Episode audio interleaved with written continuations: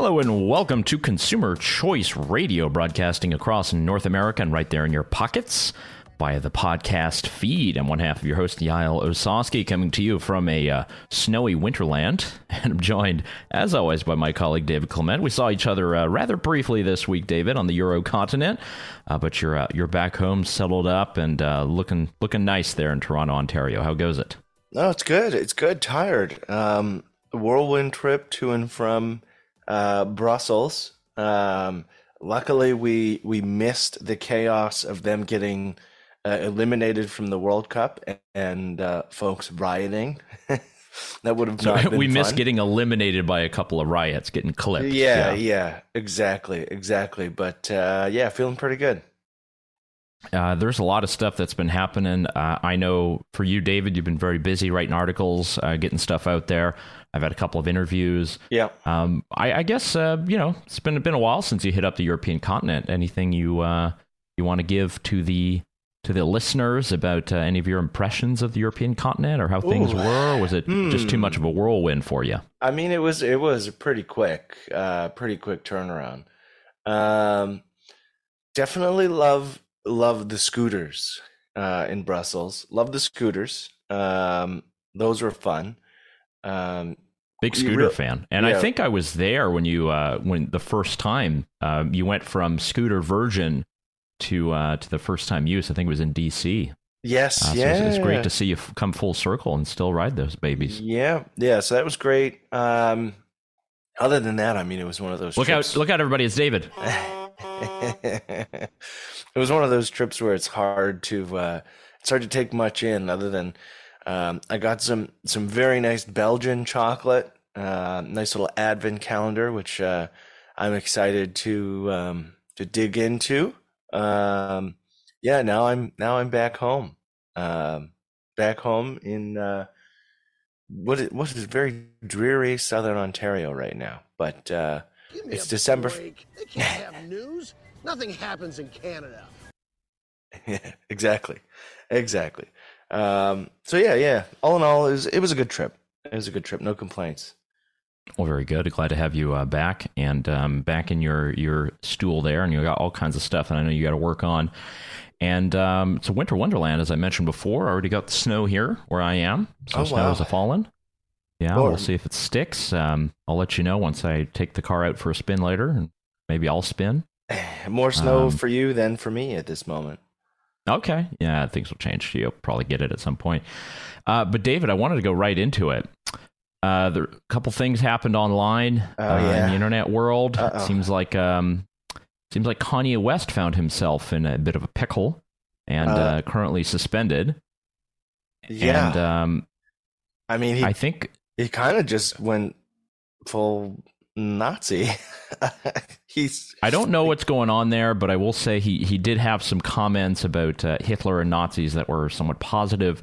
Um, so I figured for commentary on this, Hold David, I I'm play just- a clip. Yeah, yeah, yeah. I Oh, was go gonna say play the play the clip so people can truly see or sorry hear how.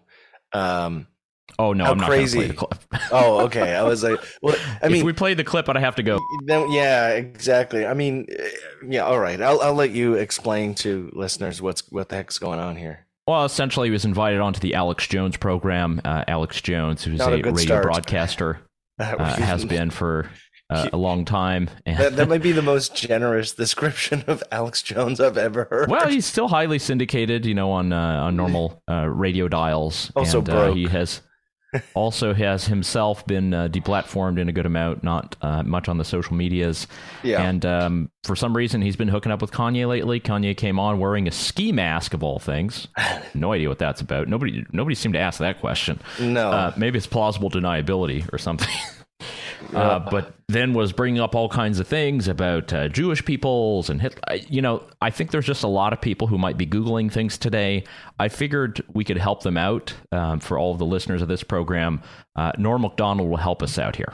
420 was the birthday of Austrian born German politician and the leader of the National Socialist German Workers' Party, a fellow went by the name of Adolf Hitler.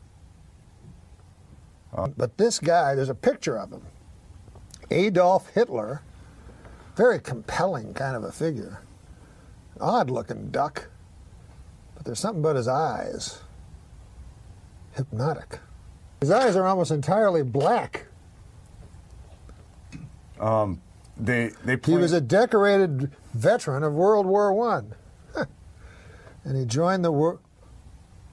Hold the fort. He hated Jews. Okay.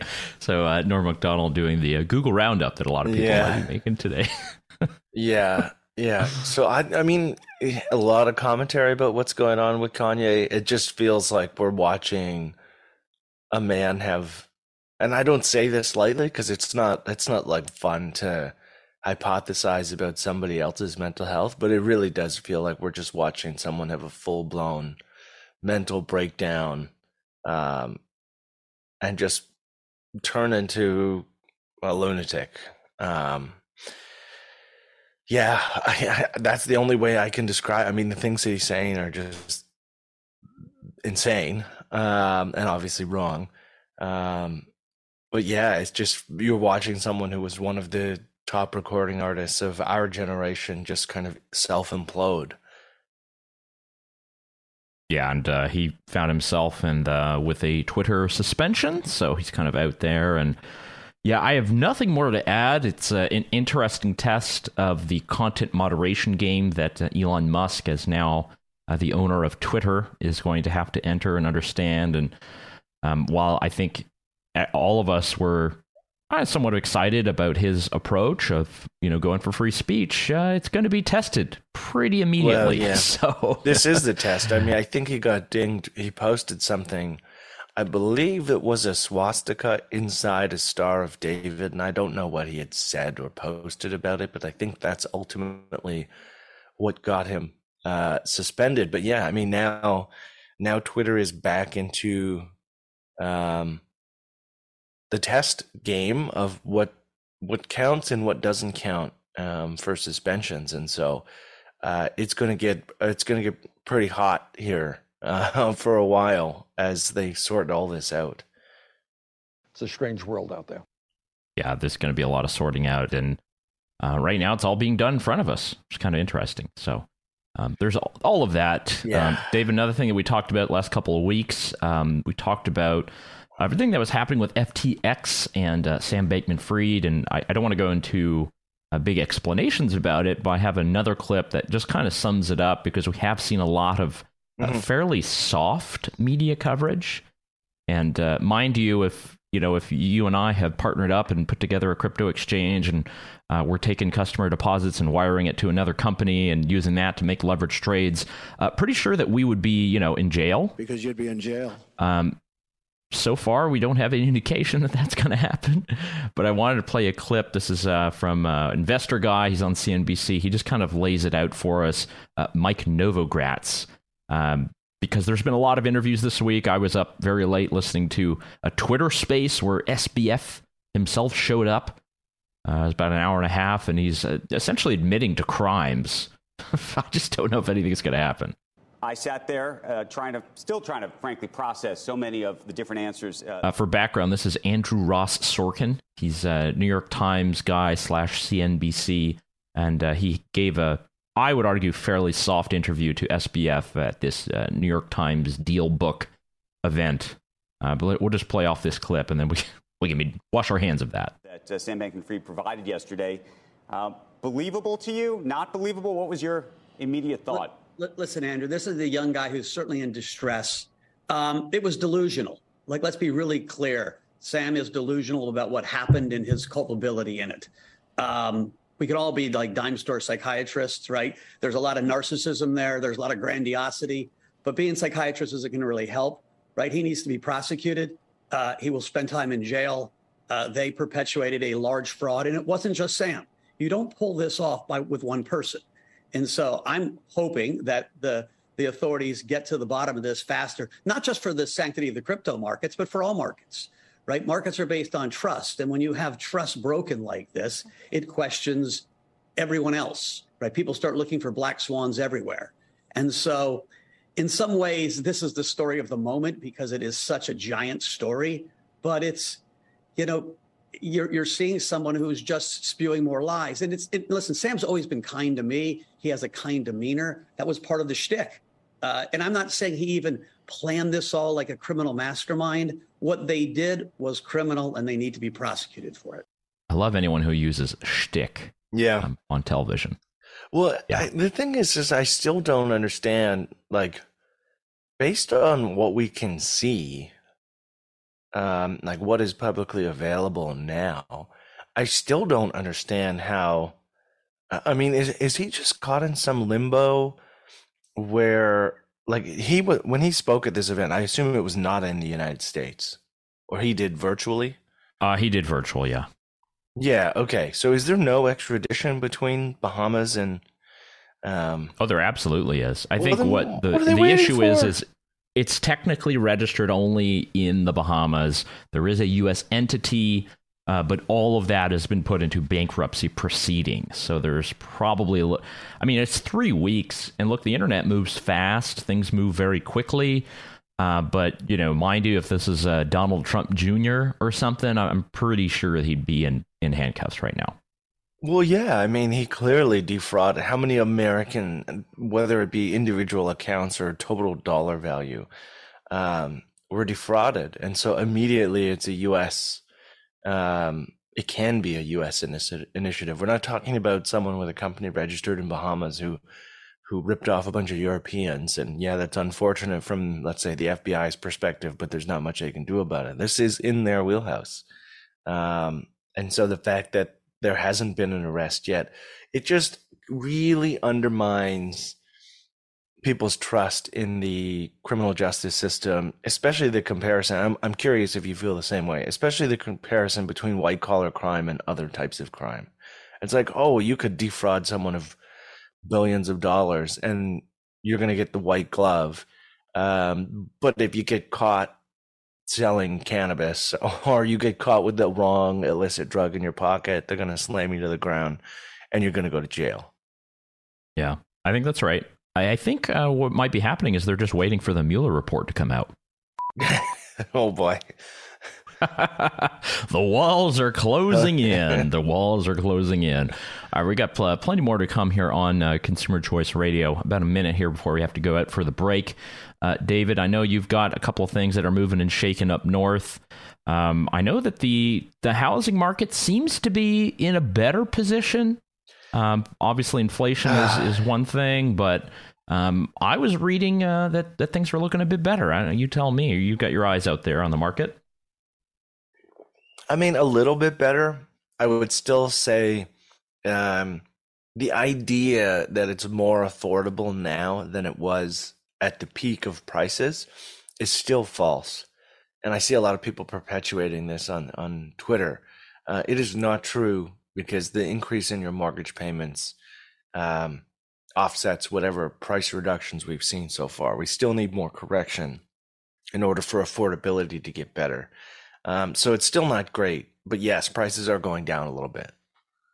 Yeah, I, I just have to wonder for those of you who are at home who might be beginning your Christmas shopping, you know, how that inflation is hitting a lot of those prices. And, you know, we had a lot of stops in the supply chain, a lot of things coming from China. Uh, so who knows how prices are looking there at the other end. I, I've been trying to avoid it. You know, I actually did not go as crazy as I thought I would on the, the Black Friday deals or Cyber Monday or, or all that stuff that's available on, on Prime, you know Faster Prime, Prime now. but uh, you know, I was, uh, who knows? I'll, I'll, you know, be going gallivanting throughout the streets. I'll probably go buy something, uh, uh, probably next week. But man, uh, hopefully, people are not going to be too hard pressed for their cash because it's it's not a good time, and um, unfortunately, for a lot of people, it might be very expensive this year. Yeah, yeah, I hear you. So it goes. All right. Well, uh, we got a couple other things to talk about, David. Let's see. Um, let's see how the time brings us because uh, there's a lot of stuff that's hitting the the headlines.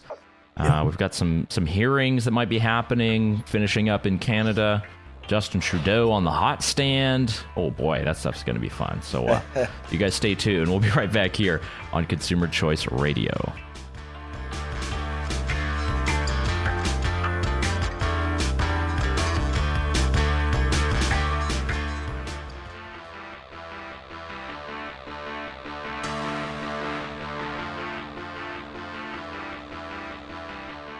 And we are back on Consumer Choice Radio.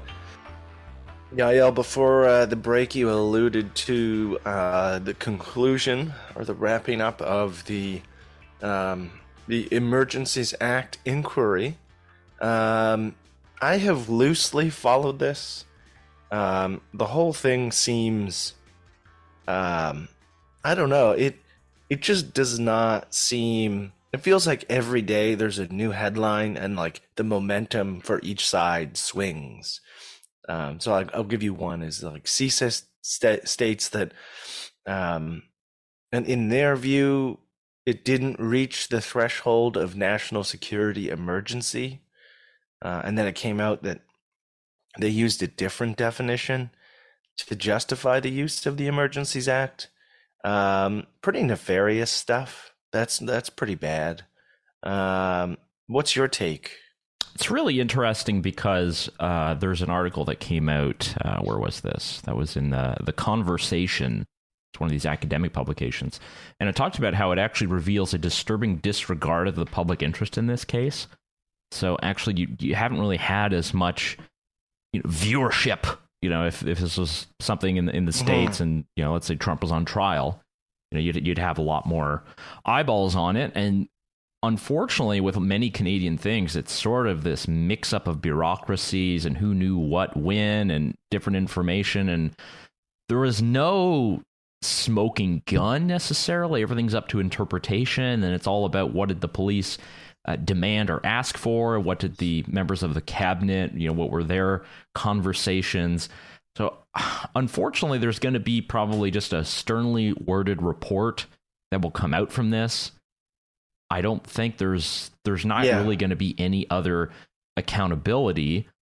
I think that this unfortunately well, became something that a lot of people have either excused or because it's gotten so complicated have, have just kind of you know basically forgotten about even though this you know took over the entire country and, and many parts of the world people are talking about this um, in February yeah. earlier before that. Yeah i don't think it's really changed anybody's perspective. I think if you're if you were on the side of the freedom convoy you you have you pick your spots and you see what you like and you kind of declare it a win. And then if you were in favor of the emergencies act um, same thing. You could the the wins here and there in the uh, in the inquiry process you take those and you're like see it was justified and um, I don't know. The whole thing for me is the people who think it was justified because it worked. Um, that is a really uncomfortable position for me because anything. I mean, we, you and I have talked about this for a long time, but anything that you permit your team to do because it works, you have to envision the other team doing. Um, so how would Pierre Poilievre use the precedent of the Emergencies Act if you really don't like Pierre Poilievre or Stephen Harper or any other politician on the other uh, side of the aisle who you do not like? Um, that's a question you have to ask. Yeah, it's yourself. a crackdown. And just imagine it, a crackdown on environmental protesters, or if these just oil people start, you know, running wild in Canada like they are in the UK. What yeah, would a Poilievre, what would a Poilievre government do? And you know, would they have the sort of necessary uh, procedures in place, or will they have the justification now that this is is already on the scoreboard? And that's a scenario yeah. we don't want. the The question is about government power and whether we limit government power, not about our team or you know whatever. Uh, look, you're going to be you're going to be so outgunned a, going against the government in Canada anyway, no matter what side you're on. Here's a here's a hypothetical for you, and I want to I want you to give me your view on what would happen um, next. So we're at Pearson Airport. It's 2025, midway through 2025. Pierre Poilievre is prime minister. A bunch of climate activists with some organization essentially logjam the airport, glue themselves to security machines or to the runway, which we've seen in Europe. Um, basically bring Pearson to a halt. What happens next? Hmm. And this is under a Poilievre government, you say? Yeah. I mean, in this circumstance, there would be whether it be RCMP or whomever federal authorities would definitely be jumping in there, and it, it's at an airport, right? So I think RCMP has a bit more, yeah, um, more authority there. I they'd definitely be going in there with you know some hot water, or get those hands off, or getting some some garden shears and cutting some folks up. Because. Uh, are they freezing bank accounts of, of let's so let's say it's an organ like a real like it's a, a registered organization. It's an, it's not just like a, a loose knit group of ragtag um, people. It's like an actual um, organization. It, w- it wouldn't be greenpeace because greenpeace doesn't do that extreme stuff anymore. Um, not at least not as much as i've seen but whomever it is I may imagine the freezing of bank accounts of NGOs, the freezing of bank accounts of those who donated to that NGO, whether they supported gluing people gluing themselves to runways or not. Um, it would be a huge scandal, and people would be talking about rights and and and how this is such an intrusion, and you'd probably hear the age old thing: it's a threat to democracy because you that, that seems to be the the uh, the tagline for anything we don't like. Um, but yeah, that scenario terrifies me. Not because I sympathize with the hypothetical environmental protesters, but I really just don't love the idea of the federal government going in and just like shutting, like doing the ripple effect and shutting down bank accounts and freezing things and locking people out of payment systems. And it's like, ooh, okay, that's a very uncomfortable. Precedent. Oh, and then uh, you know the CBC or any of the other uh, sort of government media entities, the downstream media, you know, they they would be number one in calling this an assault on citizens and civil liberties, and you bet all you'd have all the experts come on and denounce what's happening. Unfortunately, that's that's kind of how it is. You wish those same people would have been there uh, during the Freedom Convoy, but yeah, yeah. I mean, I have an I have another hypothetical Jesus, for this you, guy, which makes it even more. This guy's got all kinds yeah. of stuff in his head. Man, where you been shopping for these? Faster prime, prime now. So the so it's it's 2024. We have not had an election. Prime Minister Trudeau is still prime minister. Indigenous peoples flood Ottawa in protest for clean drinking water because there are still communities who don't have clean drinking water despite multiple promises. Traffic comes to a halt. Um, businesses are kind of stuck because there's thousands and thousands and thousands of people on the main streets. What does Trudeau do then? And I only say that because I'm I'm a, I'm a lot more sympathetic to that cause um, because I think that that's a very legitimate one. I mean, I'm stuck here going, well, I mean, that's probably a good one. Like, yeah, you you want policy change, and how are you going to get it? And it's been how many years, and you've been waiting. I mean, that would be another test for anyone who thought the invocation of the Emergencies Act was good. Yeah, and that's exactly the quote that came out from the, the when Trudeau was put into the hot seat. Uh, he was asked about that, and he had mentioned um, in a clip that had gone around, and hey, I did my part too, in saying, hey, look, when when you have uh, people who are organizing or protesting, demanding a change to public policy that is worrisome.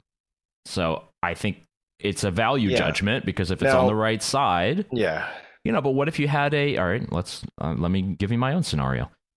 Let's say you had some, um, you know, some some partisans of the Chinese Communist Party who somehow have made their way to Canada, or maybe they just walk out of the embassy. Yeah, and uh, stage some uh, some protests saying that we need to be arresting you know Chinese dissidents who happen to live in Canada, and uh, huge protest, all this kind of stuff, and you know whatever. They block the Montreal airport.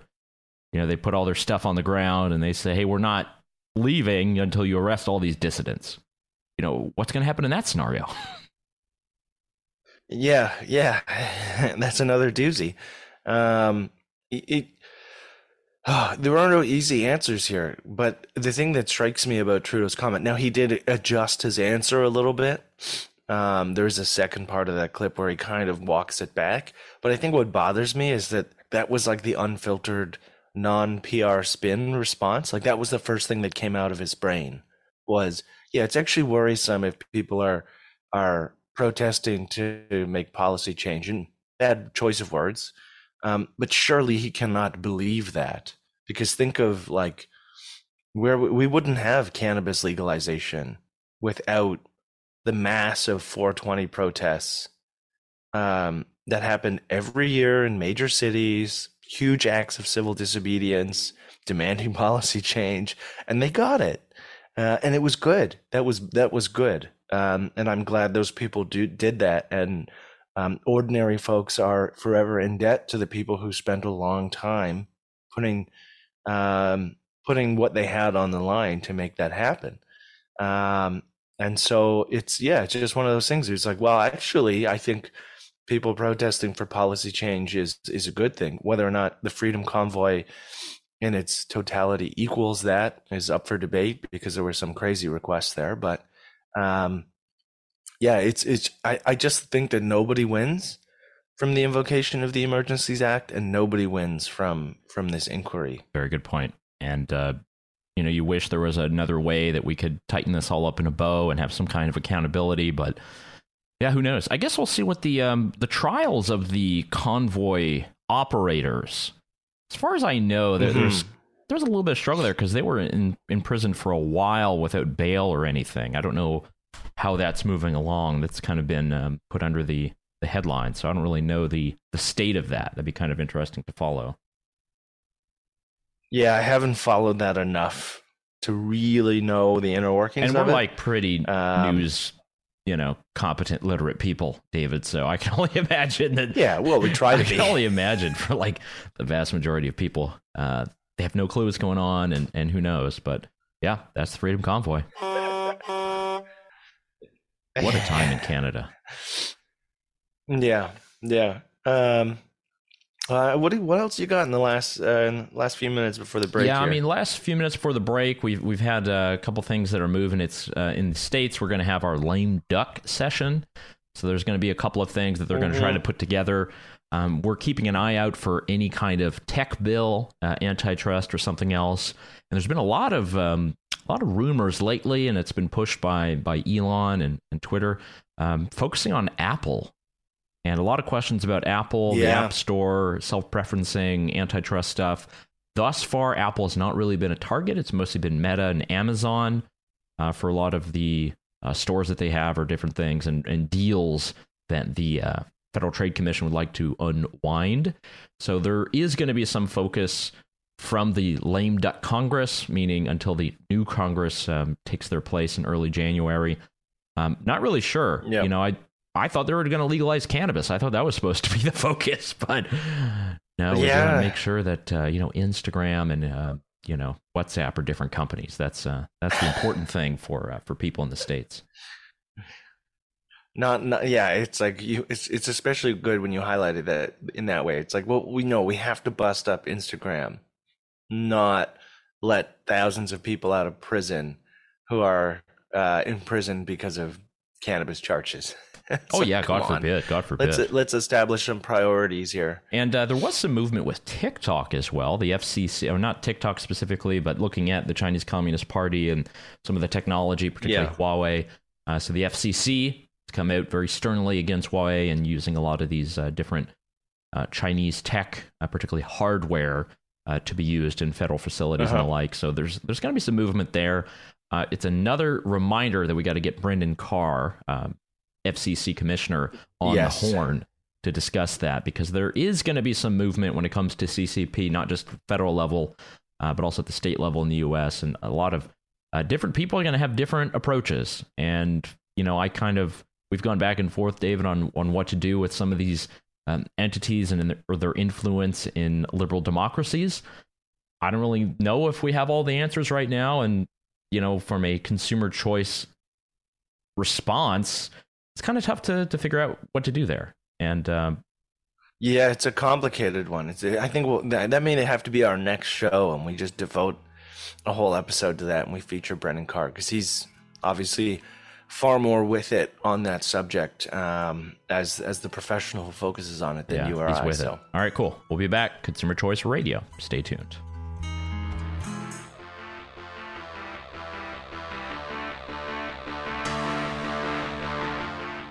And welcome back to Consumer Choice Radio, going towards the uh, the top of the hour here. Thank you guys for listening in. As always, uh, we are broadcasting both on Sauga 960 AM Saturdays at 1 p.m. Eastern and on the Big Talker Network at the same time, and always available over there on your podcast app. Just search Consumer Choice Radio, and I would uh, recommend any of the more modern podcasting apps, newpodcastapps.com. You can even load it up with a little bit of Bitcoin. You can do some value for value if you find that the content has been entertaining and fun. Uh, you can send that our way. Uh, so, David, we covered a couple things in the last segment. Uh, I wanted to get, uh, I want to do a little bit of technology if you're up for it. What do you think? Ooh, yeah, let's hear it. Let's hear it. So, well, I got my daughter yelling at me. So, what do you think about the, um, what, what does it mean when I tell you the AI future? Well, uh, there, uh, there's a lot of people who are doom and gloom about this. Um, like Andrew Yang, for example, thinks that it's just going to take over everyone's jobs and we'll have a bunch of people who are unemployed. Um, I don't think that's the case because markets and labor markets change so much. Like if you had told my grandmother in uh, 1955 that the internet would exist and there would be a thing called social media and someone would get paid a lot of money to manage a corporate brand's social media right? It would be so far divorced from what you could fathom at the time. And i think people forget that. They think like oh well the jobs we have now are the jobs we have forever. Mm, no. Um, so i don't think that that's the case. Um, i actually fall more on the elon musk side of things because uh, he's been asked about this and he's like no i don't i don't think that we, there's some AI apocalypse upon us.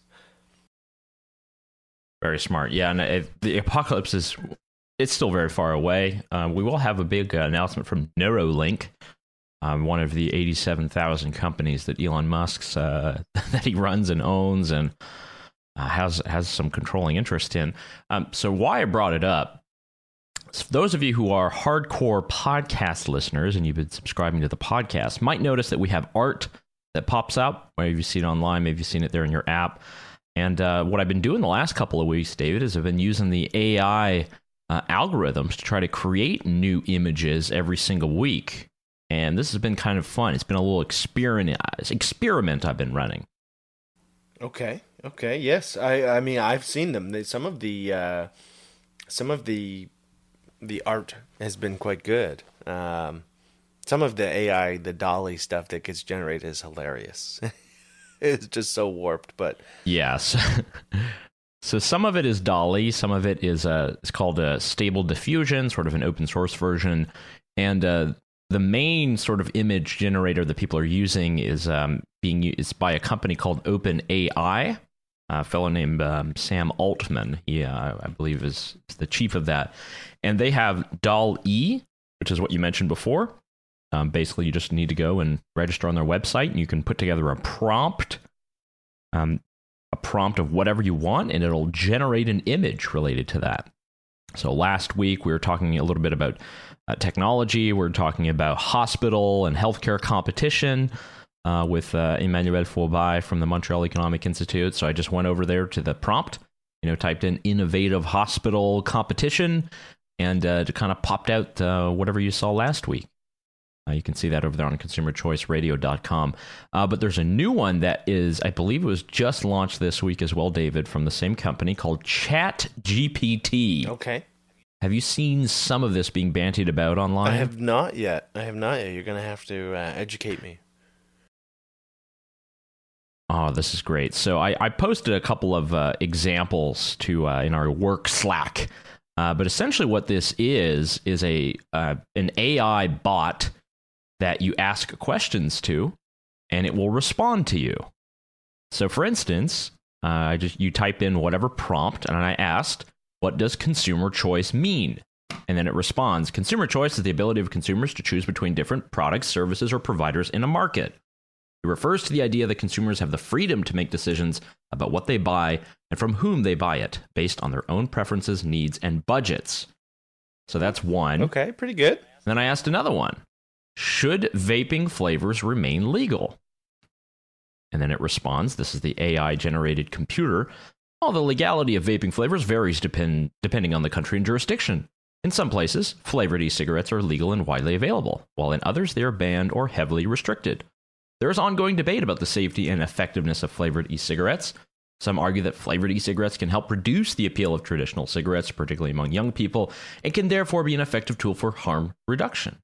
Others, however, argue that flavored e cigarettes can be dangerous, especially for young people, and that they encourage nicotine addiction and other negative health effects. So, this is essentially a type of Google, but instead of just showing you websites, it spits out answers to your questions, queries, or whatever it might be. Well, that is pretty interesting. That is pretty. The only thing, um, the only thing missing is they when it said others argue that vaping is uh, vape flavors are dangerous. They just needed to add Bloomberg. Or loonies, yeah. others yeah, being being Michael Bloomberg and his organizations and his money arguing that vaping is dangerous.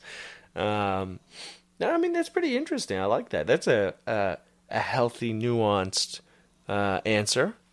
Yeah, and I think there's been a couple of people who've been using it. If uh, yeah, you just put together a search, whatever, on on the, the Twitter or something. Uh, a lot of people are asking for prompts, you know, about can you help me solve this problem, you know, with some kind of algorithm, or can you help me deduct this? And then uh, the the chat box, you know, a lot, a lot of people are saying, "Oh, looks like my job is done," because it's like, "Hey, create a ten minute, you know, intro for my, you know, podcast reading," and it spits out a script. Um, yeah, this is essentially how the entire beginning of uh, of uh, Consumer Choice Radio started. But one very good example that I loved is apparently there's a fellow who uh, he cuts grass, and um, you know he's not the most articulate guy. He um, just has you know very limited English skills in terms of writing. And uh, there a business professor who is helping mentor him, and uh, they were using this GP GPT AI uh, code sensor to try to just spit out a business email. So, for instance, his original text is Sally, I am starts work at yours Monday from Dave. And the business version says, Dear Sally, I hope this email finds you well. I'm writing to let you know that I will be starting work with you on Monday. I really look forward to getting started. If you have any questions or need any help with anything, please don't hesitate to get in touch. Best wishes, Dave. Not bad. Not bad. so I nice like this upgrade. iteration of AI. This is really interesting. It is a kind of, if we can go back to the uh, sort of the Canadian um, intellectual Marshall McLuhan, this is the sort of extension of man technology type thing to where we don't need to put in, let's say, 150 watts of effort. We can do five watts and the rest goes to the computer. And that allows us to focus on other things. Yeah. No, that's good. I like that. I mean, think about all the different things you can automate, um, or could potentially automate for efficiencies. Sounds pretty good to me. yeah all kinds of uh, you know people doing essays people putting together uh, you know just different questions or i don't, I don't know kind of interesting stuff uh, we figured uh, since we do innovative tech here on the program david we uh, we'd bring that to the listeners because i think this is really interesting Yeah, I mean, now you've probably eaten up my entire afternoon. Just fiddling around. uh, yeah i think you'll have a good time. Good time yeah. It was just uh, you just go to openai.com uh, you do need an, an account. But um, I, I think the last second i checked it it was a bit overloaded because a lot of people were on there. But uh, it's totally free to use. Uh, there will probably be some open source models that come out very soon all kinds of different stuff. So uh, just uh, some fun innovative stuff that's happening. Of course we're not hooking up wires to people's brains just yet uh, but but we do see that. Uh, so, David, in, in the last segment, we talked a little bit about sort of what some uh, American institutions are uh, prepping against uh, the Chinese Communist Party. Um, a lot of really interesting stuff happening in China right now. The uh, pandemic protests are reaching a new level, and many world leaders are praising the brave Chinese for standing up to their government who want to continue with these restrictions. Yeah, I mean, it's uh, it feels a little Tiananmen Square esque, where um, there really is going to be no off ramp for for Xi other than to really clamp down. And when they do that, it's obviously very ugly. Um, I mean, to see people in the streets now, I'm just I'm relying on translators. Um, so I uh, when I view these videos, I'm I understand that there is some level that I cannot necessarily understand, but people openly saying down with uh, with Xi Jinping, down with the CCP. Um, I was explaining to this on the flight over to Brussels. Um, this is in many instances the the yes it, it is about covid but you're seeing some other themes build up in the protests and you're seeing people protest for things that they haven't necessarily had before um, which is very interesting. If for anyone who cares about the freedom of, of over a billion people which i certainly do um, what happens next is a game changer in regards to um, how ordinary Chinese people are treated under uh, whatever form of government they have. Um, so it is both exciting and terrifying at the same time because there are real costs to doing this. Um, and those are often uh, your life in many instances. So it's um, the just the, the the bravery of it um, is, is certainly commendable. Yeah, I got to tell you, David, seeing um, protests uh, being organized to demand a change in public policy is uh, it's a bit worrisome. I knew that was coming. I knew Uh, that that's was coming. uh, echoing a little bit of the Trudeau there. uh, there's a great article that's uh, from uh, Common Sense News. This is the Bari Weiss newsletter, uh, commonsense.news. Um, on the ground in Shanghai, a lot of um, interesting reporting being done there. And a quote from the piece is uh, It's the first time I've seen this in China. Mm-hmm. So there's a lot of, you have to read that article. There's a lot of interesting stories about the people there and, and people very being very open, knowing that they have the scanners, you know, the sensors. They're looking at everybody's faces. Maybe they'll ding your uh, social credit score. They won't allow you to get on the train or eat food. Well, You know, just, just imagine, it's next imagine, level, but imagine a world. Um, so imagine this erupts into like an inverse revolution. Imagine a world with a democratically elected government in China. Just how drastically different that could be, um, geopolitically, for the lives of of the billion people who kind of live under this total state surveillance. Um, it could be a monumental moment. I mean, and I may be romanticizing and and overestimating what the end outcome will be, but that's certainly a small percentage um, in terms of likelihood, but it's certainly possible. But imagine how different the world becomes um, in a post CCP world. It would be totally different, um, and for the better. What are you talking about? Yeah, absolutely. Yeah, I have no idea. Um, you know, maybe we'd have a billion more listeners to Consumer Choice Radio. Uh, there'd be a you know, billion more people that would be on the open internet. I think that's the greater point. yeah. is that getting rid of the Chinese firewall has to be numero one. Uh, there are a lot of Chinese users who are using VPNs and Tor and stuff to get around it, but to see that would be incredible. Just think about the unlocking of human creativity that would come from that. It, it would be to add a billion people into the marketplace of ideas would be incredible. I mean, whatever AI stuff we're talking about now, who knows? It's probably like 80 times better um, in the brain of some uh, some Chinese computer scientist. Who knows? Yeah, yeah. I mean, it, oh, just the the it, it, it you can't even really conceptualize the difference that would make um, in terms of like global progress and more people focusing on tough ideas and not doing so under the thumb of a tyrannical government. Um, but yeah, we'll see. We'll see. Um, obviously, support for for those who are protesting. Absolutely, David. Wow. I I think that opens up my mind to a lot, and hopefully the, the same for all of you. So we'll close it out here on Consumer Choice Radio. Thank you, everyone, for listening. Uh, be sure to follow along, consumerchoiceradio.com. Talk to you guys next week.